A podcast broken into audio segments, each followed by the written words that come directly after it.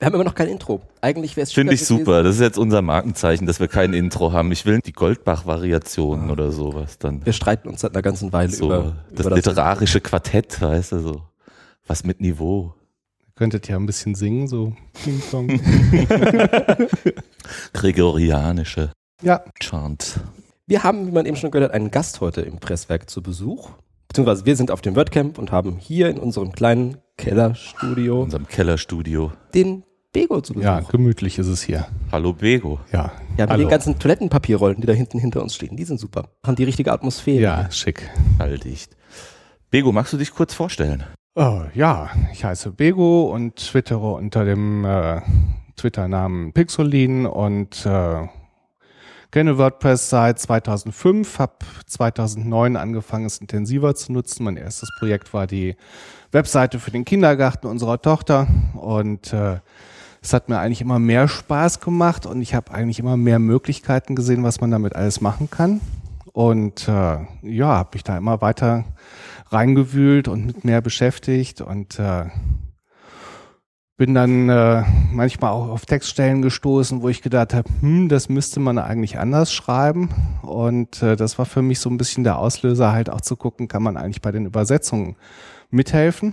Das heißt aber, du hast durchaus einen Programmierer-Hintergrund. Nee, gar nicht. Gar nicht. Ich bin äh, eigentlich ausgebildeter Bankkaufmann und habe im Marketing gearbeitet und hatte so ein bisschen schon ein Grundverständnis für Typografie und, und für den Seitenaufbau im Printdesign und äh, Ästhetik. hatte zumindest auch schon mal so ein bisschen HTML und Cascading Style Sheets gelernt, aber sonst ähm, habe ich also keinen Programmierer-Hintergrund und musste mir vieles erstmal ganz mühsam aneignen und lernen. Ah, siehst du, das ist mir zum Beispiel neu, weil ich bin ja auch relativ neu erst dabei und wenn du irgendwie auf Slack dann die Diskussion ab äh, mitbekommst, hat man schon immer den Eindruck, dass da doch sehr viel Technik äh, auch diskutiert wird.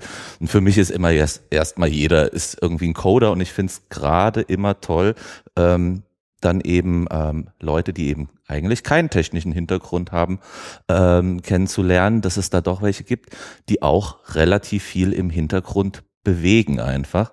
Und das ist, glaube ich, äh, vielen Leuten draußen, ähm, ja, ist so ein Stereotyp irgendwie. Wenn du dich engagierst, dann bist du auch Coder. Wir haben viele, viele Bankkaufleute tatsächlich. Mhm.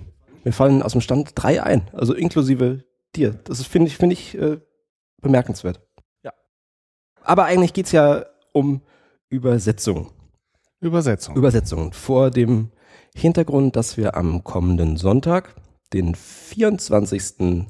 April 2016, äh, den sogenannten Global Translation Day haben. Ja. Bevor wir zu dem kommen, Übersetzung. Sprechen Sie diese Sprache. Genau, was, was muss ich machen? Was muss ich können, um an der WordPress-Übersetzung mitmachen zu können? Ja, also erstmal ein bisschen WordPress kennen sollte man natürlich schon, ne? dass man äh, WordPress schon mal verwendet hat, dass man äh, ja auch ein bisschen Sachen ausprobiert hat mit Plugins und Themes. Ähm, was man für eine Übersetzung gar nicht mal so dringend braucht, ist, dass man jetzt äh, ja der super Programmierer ist, wie wir gerade besprochen haben. Ähm, für mich war eigentlich der Anstoß, dass ich äh, Formulierungen gesehen habe, wo ich gedacht habe, hm, das kann man halt wirklich anders bringen. Und ähm, das klassische Beispiel für mich ist eigentlich das Wort äh, Website aus dem Englischen, das halt übersetzt worden ist in Webseiten. Und das Problem, das wir dann einfach damit haben, ist, dass dann da aus der Übersetzung Webseiten ganz komische Satzkonstrukte entstehen, wie schau dir die Startseite deiner Webseite an. Mhm. Wenn aber gemeint ist, die Startseite oder Homepage deiner Website.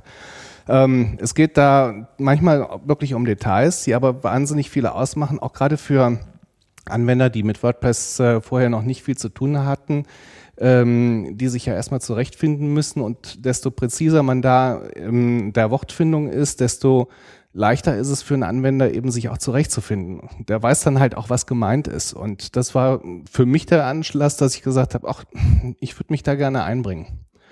Was zum Einstieg gar nicht so einfach war, weil äh, wir ja noch nicht so lange die Übersetzungsplattform haben. Das heißt, äh, 2013 war ich auf dem WordCamp in Leiden und äh, Samuel Wood äh, mit dem Nickname Otto42 hat eben gesagt, dass sich Großes tut, weil man in Amerika erkannt hatte, dass WordPress immer mehr ähm, international heruntergeladen wird, eben in anderen Sprachen als Englisch. Und man hat sich dann halt Gedanken gemacht, wie man ähm, die Übersetzung ähm, überhaupt angehen kann und hat die Plattform Glotpress dafür geschaffen. Bei Glotpress habe ich im Grunde genommen Eingabemasken, wo ich den englischen Textstring sehe und auf der Gegenseite ein Feld habe, das ich ausfüllen kann mit, den, mit dem deutschen äh, Gegenstück. Ja. Kurze Frage, das bezieht sich aber immer nur auf den Core und nicht auf Plugin und Themes Doch, dann? Auch, auf, auf auch die werden über die gleiche ja, alles gleich. Maske, alles ja. in Glotpress abgefrühstückt. Ja. Wobei ähm, ich sagte eben, es geht manchmal ja um Nuancen und ähm, das wird vielleicht deutlich, wenn man zum Beispiel den Begriff Post übersetzt. Und wir hatten äh, auch da sehr lange Diskussionen, ob ein Post jetzt übersetzt wird als Artikel, ob man das englische Wort Post lässt, ob man vielleicht stattdessen sagt, man nimmt einen Beitrag, auf den wir uns letztendlich geeinigt haben. Ähm, das wirkt halt erstmal im Grunde genommen ein bisschen läppsch, dass man sagt, wie kann man darüber so lange diskutieren, aber ähm, das zieht halt doch einen relativ langen Rattenschwanz nach sich. Ähm, weil wenn man zum Beispiel äh, Artikel nimmt, dann äh, hat man eben für Post-Types auf einmal auch die Artikeltypen und dann werden auf einmal Wortkonstrukte gebildet, die nicht passen. Ne? Und mhm. das äh, ist auch schon eine gewisse Herausforderung. Es gibt für die Übersetzung ein Glossar, wo äh, zumindest viele in WordPress häufig verwendete Begriffe festgelegt worden sind, wo man sich geeinigt hat, weil man halt auch erreichen möchte, dass die Übersetzung ähm, möglichst konsistent ist, dass sie, dass sie ja halt auch so ein bisschen nach einem Guss klingt. Es äh, ist trotzdem sprachlich noch interessant und aufgelockert ist wir sind keine Maschinen, die übersetzen. Und Maschinenübersetzungen wollen wir schon gerade nicht. ähm, aber äh, wir wollen halt schon, dass ein Benutzer nicht äh, umdenken muss und erstmal überlegen muss, was ist jetzt gemeint. Klar. Naja, es tut sich ja auch in dem Bereich viel. Also allein, wenn man nur denkt, so Sachen wie Git, die dazukommen und mit Pushen und Pullen und Committen äh, Begrifflichkeiten in den Raum werfen, die man irgendwie, dass es holperfrei klingt, nicht so einfach übersetzen kann, kann ich mir vorstellen, dass die Herausforderungen schon ganz groß sind. Dann hast du im Deutschen noch die Du- und Sie-Variante, die bestimmt auch nochmal für ein paar äh, Holpersteine sorgen kann. Also ich kann mir vorstellen, da bist du eigentlich ständig unter Dampf. Also da ist ja nie Stillstand einfach in dem Bereich dann. Zum einen äh, gibt es immer Formulierungen, wo man sagt, das kann man noch präziser und noch besser und noch anwenderfreundlicher ausdrücken. Zum anderen ist es aber so, dass wir halt momentan vor einem riesigen Berg stehen. Und der Berg besteht aus 30.000 Plugins und ähm, nochmal, ich weiß gar nicht wie viel, 3000 Teams. Ähm, Mehr. Bitte? glaube, es sind ja, mehr. Sind, ja, es sind, sind mehr. Ja, ähm, jedenfalls äh, einiges, was zu tun ist. Und ähm, es gibt halt doch vergleichsweise wenig Leute, die sich bisher rantrauen. Die, äh, es scheint da wohl irgendwie noch eine Hemmschwelle zu geben. Was halt auch der Grund war, warum man gesagt hat, wir machen jetzt international einen Translation Day, wo wir auch nochmal eine Anleitung geben, wo wir sagen, wie läuft die äh, Übersetzung eigentlich ab, was, was muss ich tun? Ähm, wo man vielleicht den Anwendern, die sagen, äh, ich möchte mich da auch gerne mal einbringen, die vielleicht auch sagen, ich bin ja kein Programmierer, aber da hätte ich meine Chance, auch was zu tun und was beizutragen, dass man denen auch ein bisschen die Angst nimmt und sagt, äh, es ist auch nicht so, dass jetzt sofort deswegen das Internet angehalten wird und ähm, äh, sich da also alles ganz katastrophal verändert, wenn du jetzt da einen Textstring übersetzt hast, sondern es gibt halt dann auch immer welche, die nochmal draufschauen die äh, drüber schauen, was ist übersetzt worden, passt das zu dem, was wir im Glossar haben, passt das zu der Konsistenz, die wir eben haben wollen, ist es möglichst nah am Original übersetzt, wobei man auch da ähm, ja, ähm, gucken muss, wir hatten, wir hatten, ich, ich sag mal einfach ein Beispiel, wir hatten zum Beispiel den Textstring Import Options was dann jemand sehr nah am Original mit Importierungsoptionen übersetzt hat. Und dieses Wort Importierungs, das gibt es nun mal im Deutschen nicht. Und da äh, greifen halt dann die äh, Translation Editor ein, die halt dann nochmal ein Auge drauf werfen und äh, ja, eben Textstrings entweder durchwinken, wenn sie gut übersetzt sind, oder aber auch korrigieren oder zumindest zurückstellen und sagen, da müssen wir nochmal ran. Hast du einen Überblick zum einen, wie viel mehr oder weniger aktive Übersetzer es im Deutschen aktuell gibt und zum anderen, wie viele Editoren dazu. Ja, also ähm, wir haben bei den Editoren müssen wir ein bisschen ähm, unterscheiden. Wir haben einmal die Global Translation Editor, die äh, also auch für den WordPress Core ähm, Textstrings freischalten. Und da gibt es tatsächlich in Deutschland nur ganz wenige. Ähm, eine Handvoll, ich meine, es wären jetzt fünf oder sechs, äh, die ähm, da momentan ähm, eben aktiv sind. Wir haben dann äh, eine Reihe von sogenannten ähm, Project Translation Editoren. Ähm, ich kann entweder für ein Plugin oder ein Theme mich freischalten lassen. Es ist äh, dann so, dass der Plugin-Autor zum Beispiel einfach den Antrag stellen kann und sagen kann, ich habe da jemanden, der mein Theme auf Deutsch übersetzen möchte und ich möchte, dass der entsprechende Berechtigungen kriegt, um die Textstrings äh, nicht nur eingeben, sondern auch freischalten zu können. Und äh, dann gibt es auch noch mal welche, die übergreifend auch ähm, andere Themes, andere Plugins mit freischalten können. Also es gibt da verschiedene Abstufungen, womit man halt einfach äh, auch die Arbeit ein bisschen entlasten will, ne? weil es doch momentan auf sehr wenigen Schultern ruht. Ähm, wir haben dann äh, Übersetzer, die sehr, sehr aktiv sind und ähm, wirklich fantastische Vorschläge machen, wie man Sachen noch besser, noch runter übersetzen kann und sich mit sehr viel Eifer einbringen. Und dann haben wir halt sehr viele, die nur gelegentlich mal ein paar Textstrings übersetzen, aber natürlich auch zu dem großen Projekt beitragen und uns damit die Arbeit erleichtern. Das ist auch was, was man, was man vielleicht dazu sagen muss. Es ist ja nicht so, dass du dich hinsetzen musst und so ein Plugin zum Beispiel von A bis Z äh, durchübersetzen musst, sondern wenn du zwei, drei Strings übersetzt, hilft das auch schon.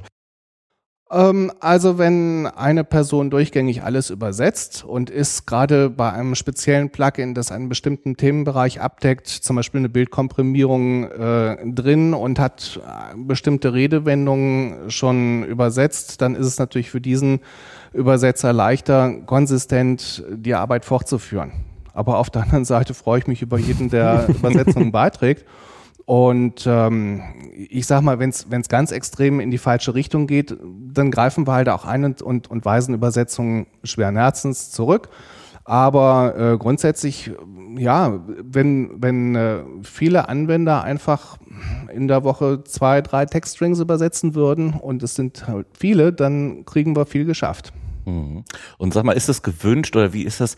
Momentan ist bei mir noch so das Bild, die Plugin-Autoren und Theme-Autoren suchen sich auch teilweise selbst Leute, lassen das äh, äh, mhm. einfach so privat übersetzen. Oder ist das irgendwie auch so eine Ansage, dass man sagt, liebe Plugin- und Theme-Autoren, bitte geht doch den Weg dann über ClotPress, weil wir da vielleicht ein bisschen bessere Konsistenz in der Übersetzung gewährleisten können? Oder ist das noch vollkommen frei und steht sozusagen dem Autor selbst frei? Also da gibt's keinen gibt es kein Gesetz, keinen Druck irgendwie, das einen verpflichtet dazu, aber gibt es diesen Wunsch, dass man über diese Plattform mehr arbeitet? Also ich denke, dass viele Plugin- und Theme-Autoren zunächst mal den dringenden Wunsch haben, äh, ihre Arbeit äh, in möglichst vielen Sprachen zur Verfügung zu stellen. Und ich sehe schon die Bemühungen, dass ähm, viele Autoren selber intensiv nach Übersetzern suchen und wenn Sie dann einen gefunden haben, der bereit ist, das zu übersetzen, den natürlich auch gerne äh, da in, in äh, Kraft setzen. Dann. Ja, sich warm halten und auch, auch dafür sorgen, dass der eben als Editor mhm. möglichst freigeschaltet wird. Ähm, das ist halt dann in dem Moment problematisch, wo diese Übersetzungen massiv vom Glossar abweichen, weil der Übersetzer gar nichts weiß von einem Glossar. Wir haben auch zum Beispiel einen Translation, äh, ein schwieriges Wort, einen Translation Style Guide. Ähm, wo wir halt auch definiert haben, wie genau oder nicht genau wollen wir übersetzen und, und wie ist es zum Beispiel mit umgangssprachlichen äh, Textabschnitten.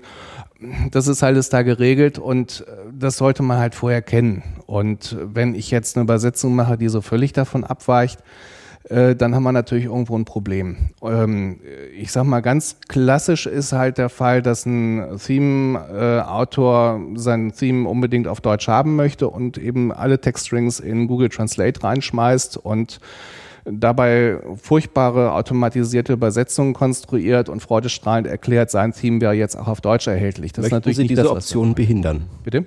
Möchten Sie diese Option behindern? Ja, oder, oder äh, to store a file wird äh, als Datei einkaufen übersetzt, weil store ja auch irgendwas mit äh, Shop zu tun hat und das ist dann ein bisschen schwierig. Ne?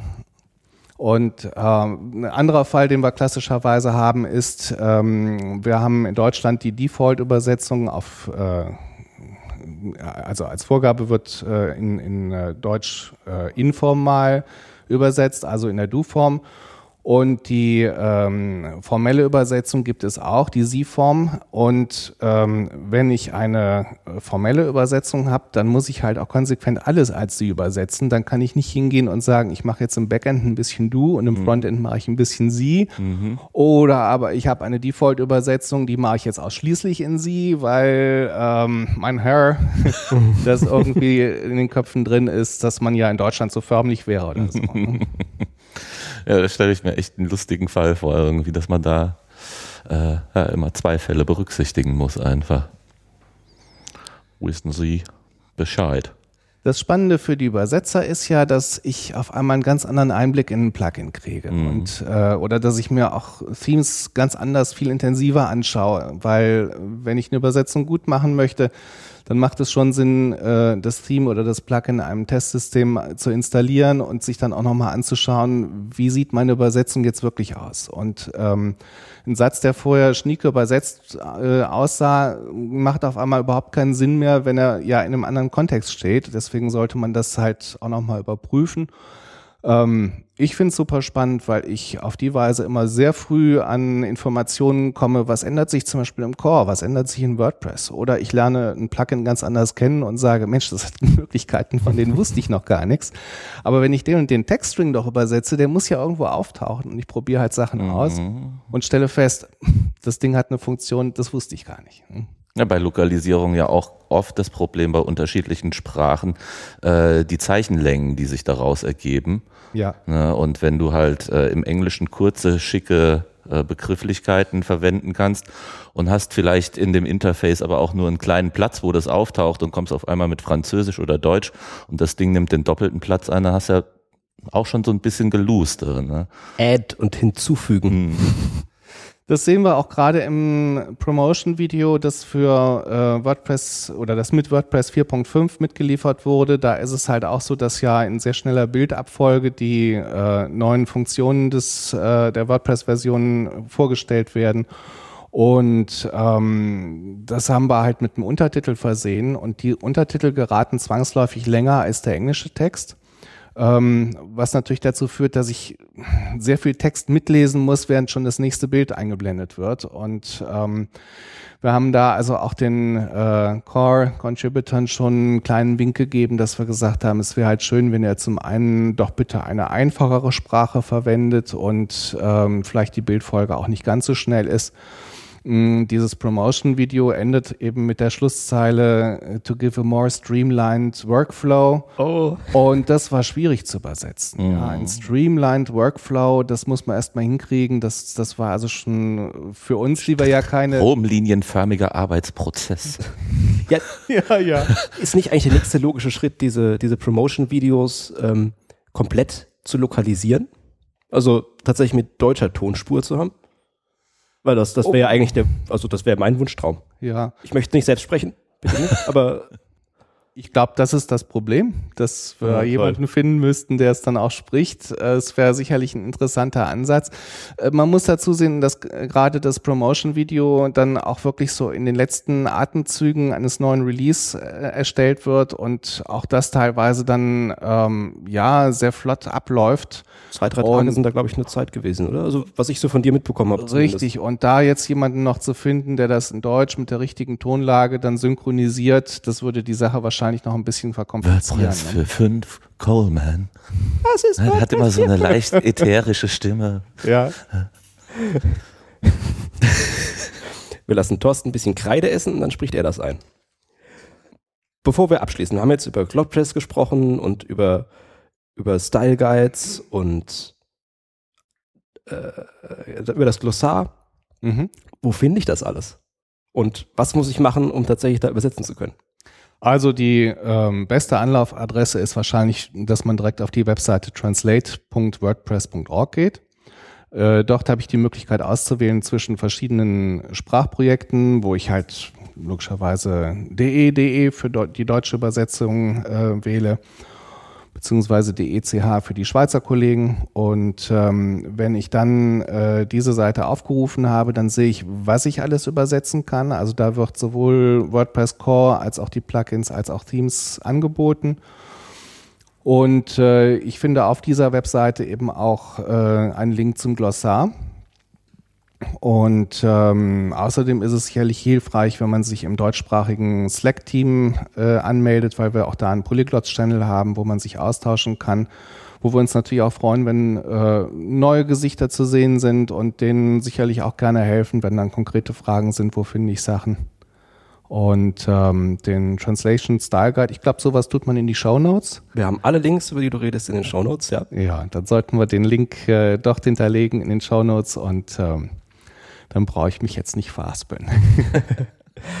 ähm, wann bekommen wir regionale Dialekte als, als WordPress-Sprachversion? Ich hätte gerne ein hessisches WordPress, das wäre geil.